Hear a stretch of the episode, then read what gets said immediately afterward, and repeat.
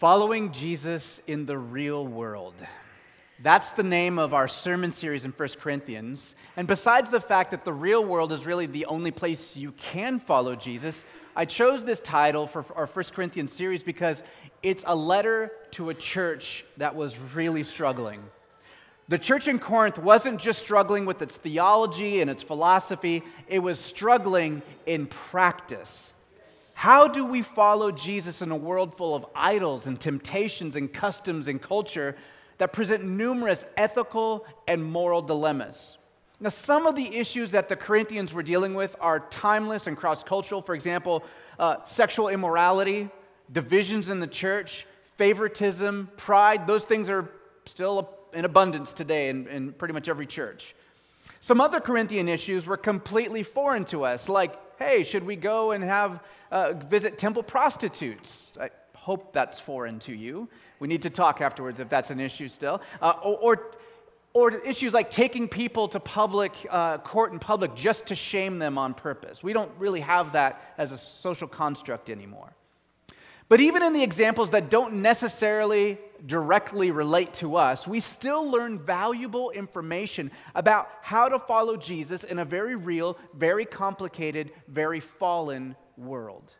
In every section of Paul's letter to the Corinthians, he encourages the church, and therefore encourages us, to be who we already are in Christ. In other words, to be who Jesus says you already are. Paul's message is not to condemn or to give a list of rules or to restrict people's lives. His message is simple. Jesus is Lord. Jesus is Savior. He's made you a new creation through faith in Him. Now simply be who you are. Quarreling and playing favorites in church, that's not who you are. Fearful and ineffective in your life, that's not who you are. Lacking self-control, that's not who you are. Causing people in the church to stumble because of your abuse of your freedom, that's not who you are. Be who you are. A new creation, dying to yourself so that you can truly live in Christ, obedient to Jesus above all other allegiances, boldness, humility, shameless, adopted into the family of God, image bearers of the living God. That's who you are, says Paul over and over again. Be who you are.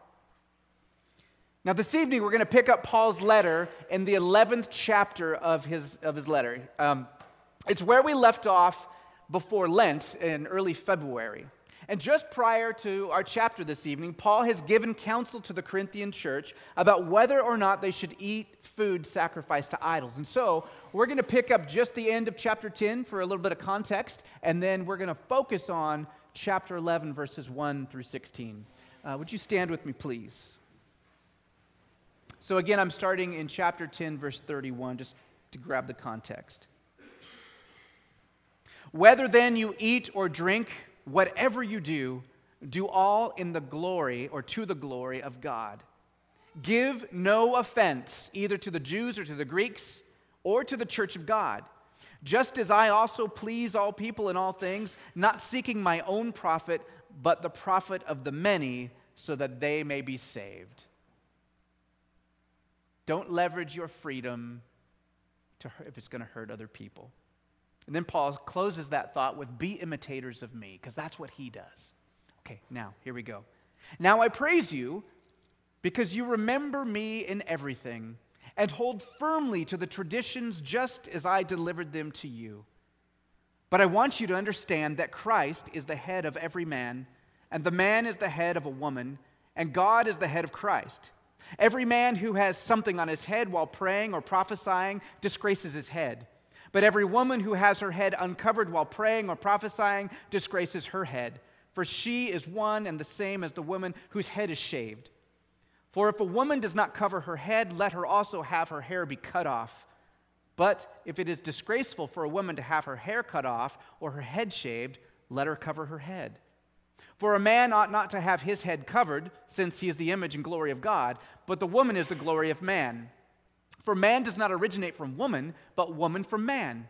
For indeed, man was not created for woman's sake, but woman because of the man's sake. Therefore, the woman ought to have a symbol of her own authority on her head because of the angels. However, in the Lord, neither is woman independent from man, nor is man independent from woman. For as the woman originates from man, so also the man has his birth through a woman. And all things originate from God. Well, judge for yourselves then. Is it proper for a woman to pray to God with her head uncovered? Does not even nature itself teach you that if a man has long hair, it's dishonor to him? But if a woman has long hair, it's a glory to her, for her hair is given to her for a covering. But if one is so inclined to be contentious, we have no other practice, nor have the churches of God. Oh Lord, help us. What on earth does this mean? What did it mean? What does it mean? Would you help us to suspend our judgment and our preconceived notions so that we can hear what you have to say?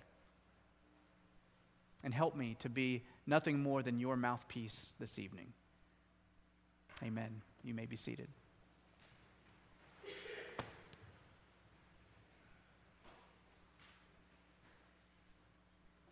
My fourth grade daughter's science fair project this year was on optical illusions. Why does the brain perceive things in certain way, in a certain way? Why do some, some people see certain illusions while others don't? Charlotte Plogg uh, turned our family on to the video series Brain Games. There's a little bit of research for this, but now we're so nerdy we just watch it uh, for entertainment too. Uh, and in this Brain Game series, scientists reveal some fascinating research about how the brain works, how we perceive reality. And one of the things I find interesting is just how many details we miss in life on average. We have two fairly large eyes, um, and we have a fairly large field of vision, but it is amazing how little we actually can focus in. Like your eye, your the vast field of vision you have, you can only focus on a minute, like five percent of that field of vision is in H D. And everything else is highly pixelated, such that our brains actually have to make up what is around us based on uh, similar settings that we've seen before. In one experiment, there's a T V screen. So imagine a screen with a bunch of moving dots. Think black screen with fireflies just kind of randomly going around. And in the middle of this screen are four footballs that just sit there like this. Moving bees all around, four footballs. The instruction was to stare at one of those footballs while everything's moving around, to stare at one of those footballs. And what happens is that if you stare at that one football for twenty seconds or more, the other three disappear. It's not that you can't see them anymore, it's that your brain erases them from reality. Now, if you shift your eyes over to the side real quick, you'll see all four footballs again. But your brain actually can only focus on the one and erases the rest of what's actually there. Oftentimes, when we read passages in the Bible, we focus on a few particular words or in a particular interpretation that alters the way we see the whole passage. First Corinthians eleven, two through sixteen is no different. As soon as I read that passage, many of you probably assumed that this passage is primarily about women and their place in the church. Now, you either thought, A, uh, that women, it's about women being subject to men's authority, or B, you had already made up your mind that the Bible doesn't really teach that, and so whatever details in there that say Uh, women submit to uh, men's authority, I'm not going to look at them because, no, this passage doesn't represent the whole of the Bible. We always come to a text, no matter what it is, with a preconceived notion about how things really are.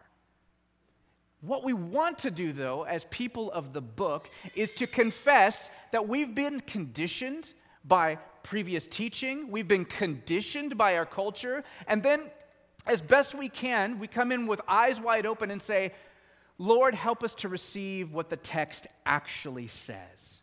In this case, we could choose to try and understand Paul and admit that we don't have an idea what he's talking about in several circumstances in this passage. And that's what I am going to attempt to do in this sermon. Paul begins this passage, and if you have your Bibles, just follow right along. He begins with a word of praise for the church, in that they hold firmly to the traditions of the church as they were passed down. The traditions refer to the core of the gospel of Jesus. The most important news that Paul has to share is that Jesus is Lord, that he's Savior, that he's King, that he rescued you, and that he will make all things new. In light of the core of the gospel, Paul will then begin addressing yet another Corinthian issue that has been distracting them from the centrality of the gospel of Jesus. He sets out with a message about headship, and already we have our work cut out for us. What in the heck does the head mean? There are three options in interpreting the Greek word kephale, or head. It could mean, one, a literal head, like, this is my kephale. That makes absolutely no sense in this passage, because that would mean that Jesus is actually not a man or God. He is a head, and he is the head of every single man, which makes me think of the nineties comedy show, The Head Detective, in Living Color. If you don't know what that is, you're better off. If you do, just I just leave you with that. Isn't that strange? Okay, so it can't be that Jesus is a literal head, because he's not, he's Jesus. The second way that you could read kephale uh, is the minority view, and that's that it's a metaphor for being in charge of or having authority over, as in Nathaniel Wilson is the head of Flying Colors Painting Company. The problem is that the Greek word kephale is almost never used in that way, not in classical Greek or New Testament Greek. When head is used to mean authority, we either see the word exousia, which means authority with kephale, which we don't in this passage, or we see the word arche, which means chief or ruler or head of authority. The third option for head is to see it as a metaphor, meaning the source of. Jesus is the source of the first man, because Colossians tells us that all things were made uh, through and for Jesus. So Jesus was there at creation, created Adam. And out of the side of Adam came Eve. Adam was the source of Eve. In Hebrew, the word for head is Rosh. So maybe you're familiar with the term Rosh Hashanah, right? It's the Jewish New Year. Rosh Hashanah means the head of the year. We don't think that Rosh Hashanah has authority over the other days of the year, right? It's the source. It's from. It's the day from which the year begins. All the other days come out of Rosh Hashanah.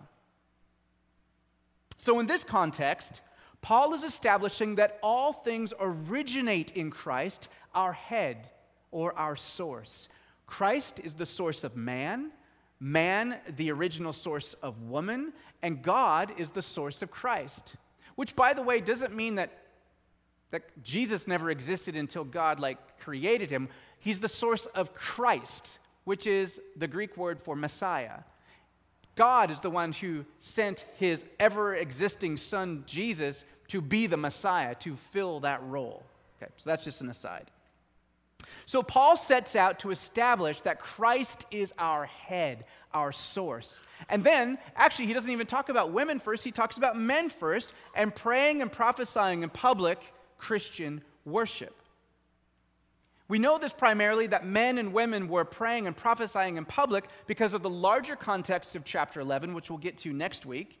But also because praying and prophesying, or prophesying was not something that people did in private. It was a, it's a ministry for public worship. Prophesying isn't some weird thing where somebody's eyes roll in the back of their head and they become this oracle of a nameless, faceless God. Prophesying takes multiple forms, including speaking a word from God in a to a, a, a current cultural situation, speaking a word from God about the state of the church. Sometimes the church needs to hear a, a word from God about things that they're doing well or things that, that we need to be convicted of. Prophesying means speaking a word from God to encourage the church. And I could go on with other aspects of that word. But the common theme here is that prophesying is speaking a word from God, usually in the form of Scripture, or at least in line with Scripture, for the building up, conviction, teaching, or encouragement of the congregation. In many settings, preaching and prophecy go hand in hand. Now, clearly, in this passage, both men and women were doing this in public worship. There's lots of different things people were doing in public worship that Paul disagreed with. And he simply said, stop. Stop it. Like, he literally says, stop sinning to the church. He says, flee immorality. He says, stop stealing and start working with your hands. Stop quarreling. Strive for unity. My point is that Paul is quite capable of saying, stop it, if he wants something stopped in the church. If praying and prophesying in public for men and or women was something that Paul thought was wrong and wanted to stop, he could have just said it right here, but he didn't. And that wouldn't have made any sense anyway, since he had several women leaders in the churches that he planted. The church in Philippi met at Lydia's house. She was the pastor or the head of that church. Paul stayed with her many times over the years, bringing his leadership team there as he's passing through, staying at Lydia's house because she was in charge of that church.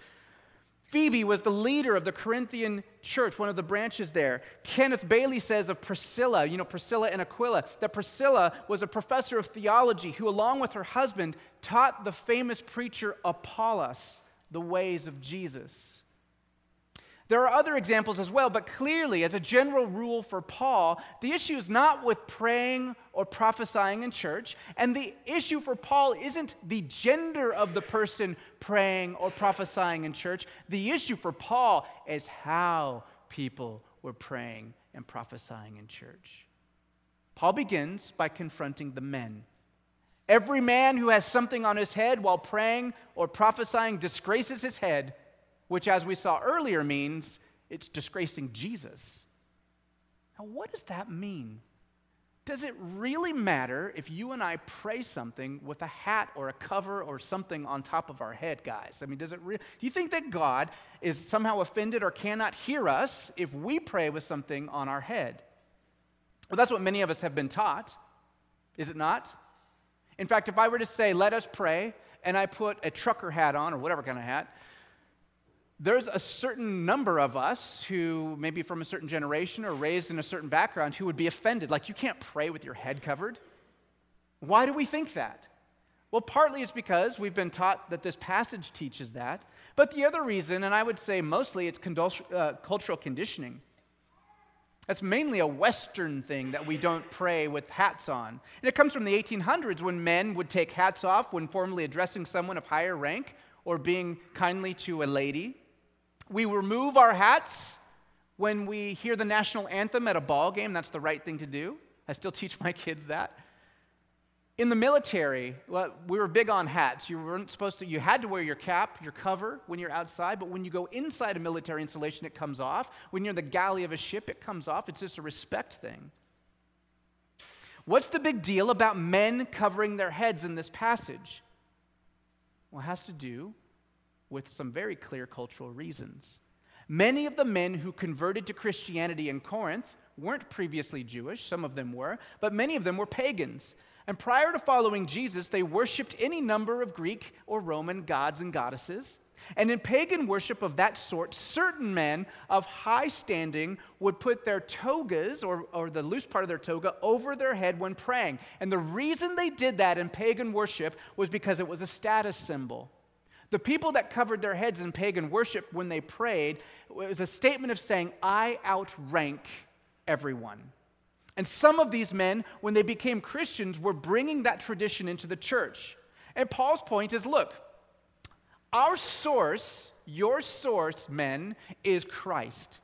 And rather than claiming his rights as the guy in charge, Jesus emptied himself and became nothing. He is the God who washes feet. He is the God who hangs with sinners and women and children and lepers. He's the God who gave his life in order to rescue us. And he's the same God who teaches us that the first will be last and the last will be first.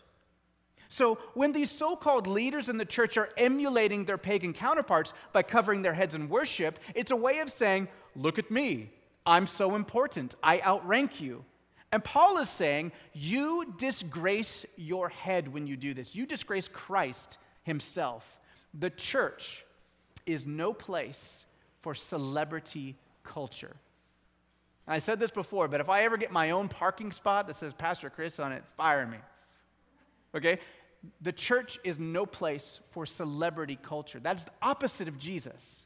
And so covering the head for the men was a way of saying, I'm special, I'm, I outrank you. And Paul's saying, uh-uh, we're not bringing that tradition into the church. It's distracting.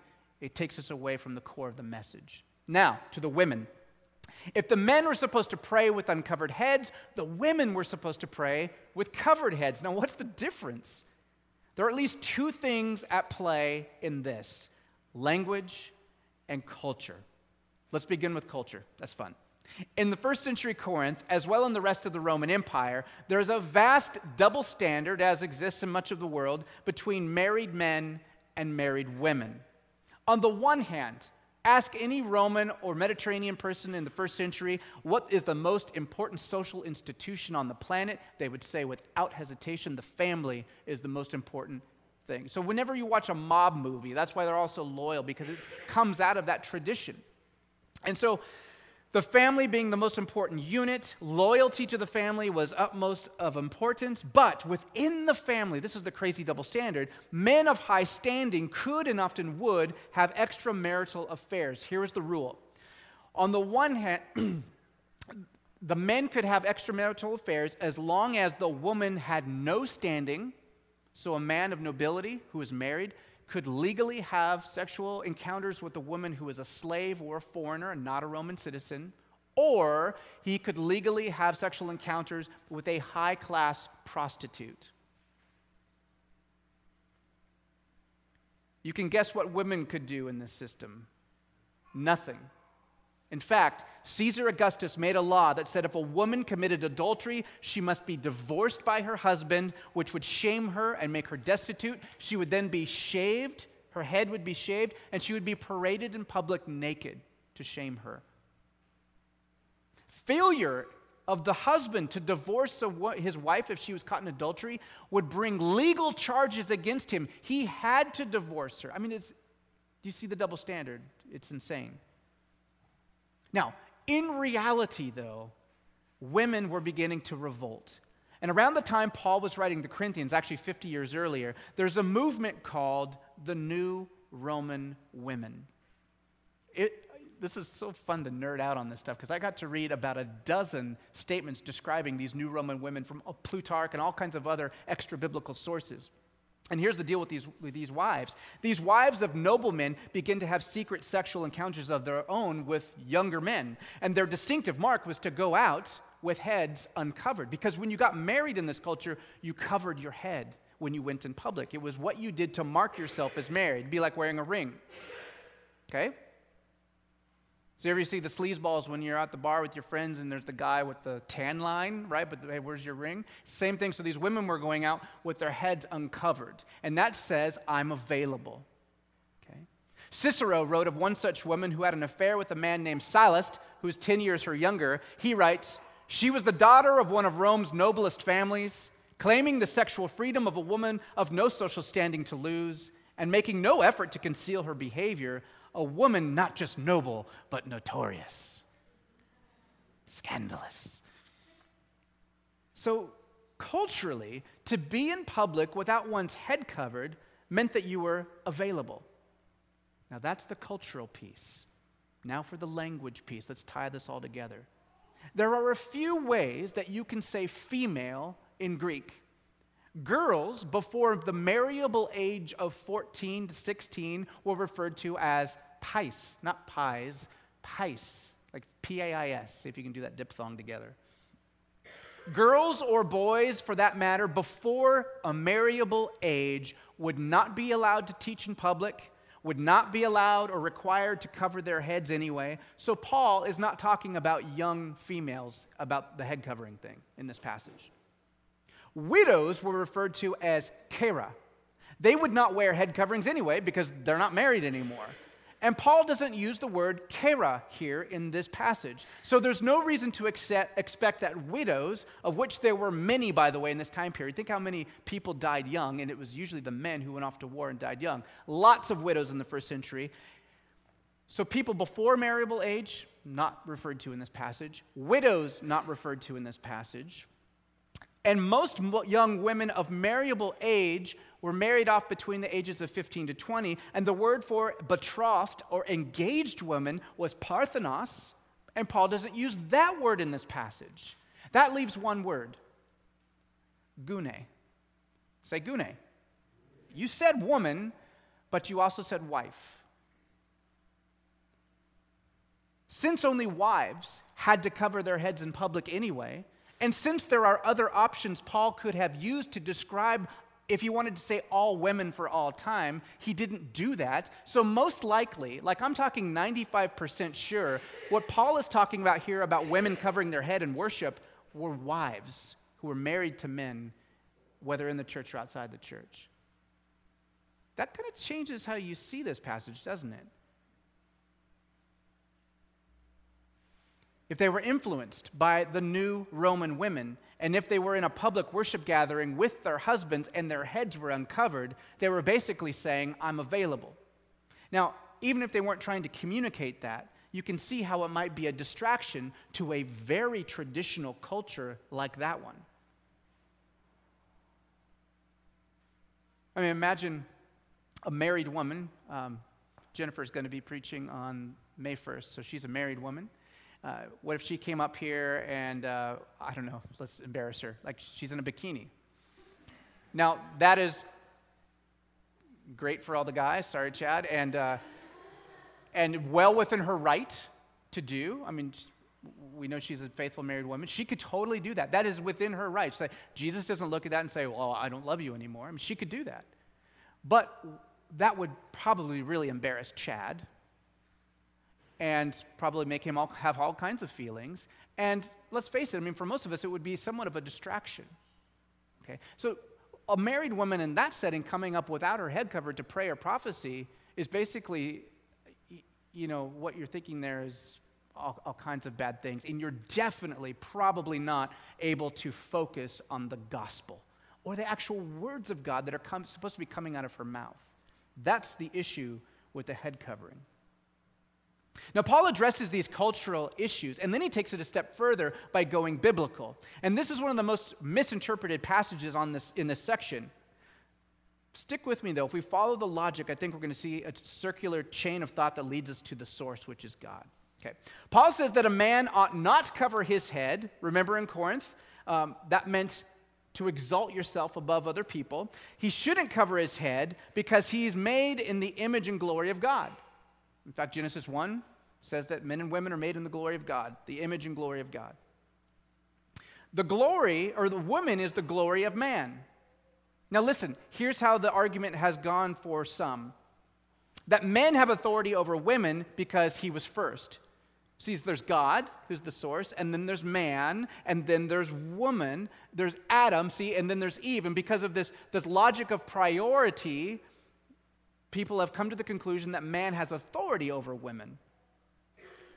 But that logic just doesn't stand if you actually play it out. Because if that were the case, it would be God first, and then the next one who is further back than man is the formless void. And the formless void would have authority over human beings, and then the plants would, and the stars, and the sun, and moon, and, and the animals, and the fish, and the birds would all have authority over man, which is exactly the opposite, actually, of what the Bible says, that we actually have authority over the animals. So that, that logic of woman came after man, and therefore she's subordinate to man, ha- makes no sense if you actually play it, play it out. What the text actually says is that the woman was made for, literally for the sake of man. Why? Because he had no suitable helper. He was alone, and it wasn't good for man to be alone, says Genesis two. Man was somehow lacking, and so God created woman. In Genesis two, the woman is referred to as an Ezer, and that doesn't sound like a very nice term, but it actually is a great term. Ezer means strong support in Hebrew, and God himself is referred to as an Ezer over and over again in the Psalms when he comes to rescue Israel as her strong support. So woman is given not to serve man, but to be his very capable support. And just to drive the point home, Paul writes, "In the Lord, neither is woman independent of man, nor man independent of woman, for as the woman originates from the man, so also," see how the cycle goes, you know your biology, right? So man, I come from a woman, and so do you guys, right? And everybody comes from God. So you see how it ends up as God is the source, the head. Okay? But you're probably asking, what does it mean then that a woman ought to have a symbol of authority on her head because of the angels? Well, the easy part of that sentence is the authority part. The grammar is so clear. The authority is the woman's authority to either cover her head or uncover her head, just like it's Jennifer's authority to wear a bikini in a couple weeks or not, but we know what her answer is going to be. Paul will close his whole argument with a pl- with a plea to propriety. Basically, you're free to choose uh, to do as you choose. You have authority over your own head, but seriously, for the unity of the church, and apparently for the angels, I urge you to cover your noggin. Okay. But what about these angels? I mean, nobody knows. I'm totally serious with you. Like, I've read a lot on this topic. Nobody knows.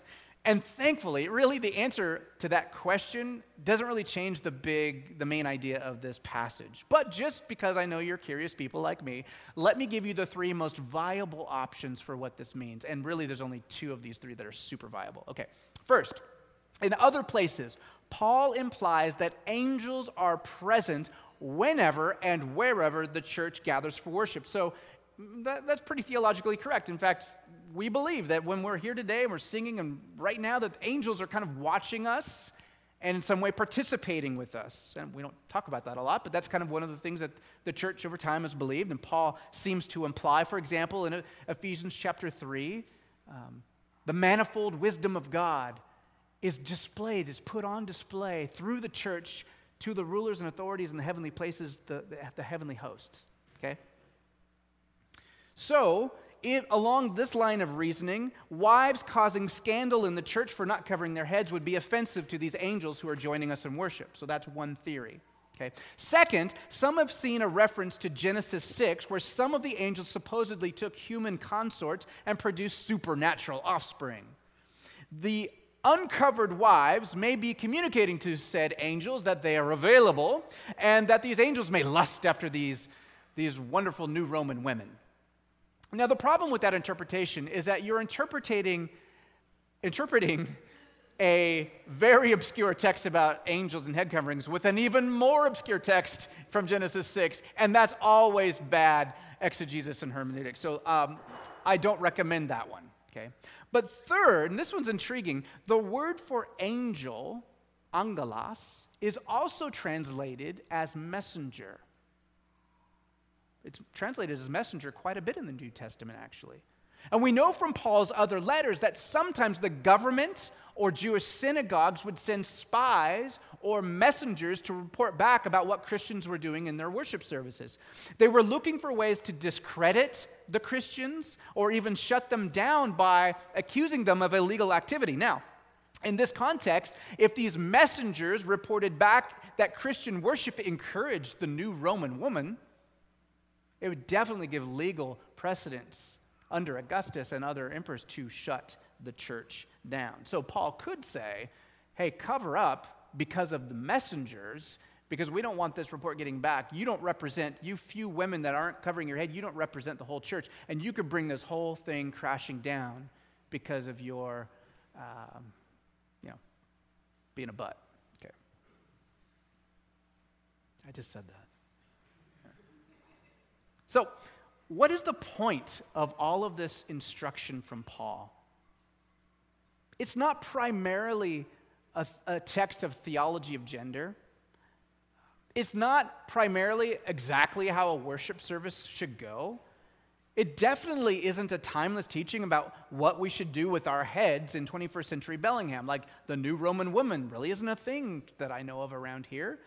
Um, And by putting a hat on, I don't think I'm exalting myself above you. I'm still not going to do it because I feel funny because I've been raised a certain way. But just, it really has no bearing. I think that Paul's biggest point is, don't miss the message. The message is about Jesus. That Jesus saves, that Jesus rules. The message is not primarily, the gospel of Jesus is not primarily about inner peace or women's roles or what to wear on your head. The message of Jesus is not primarily political, or how long your hair should be, or what type of worship songs we should sing in church. It might have bearing on all of those things, but it's not the primary message. The primary message is Jesus, the one who made us and became one of us and died for us and rose and now reigns over us. The message is the offer of new life in Jesus that makes all other allegiances and grasping after our own rights mere distractions from the gospel. Let us not be distracted from the center of the gospel. Pray with me.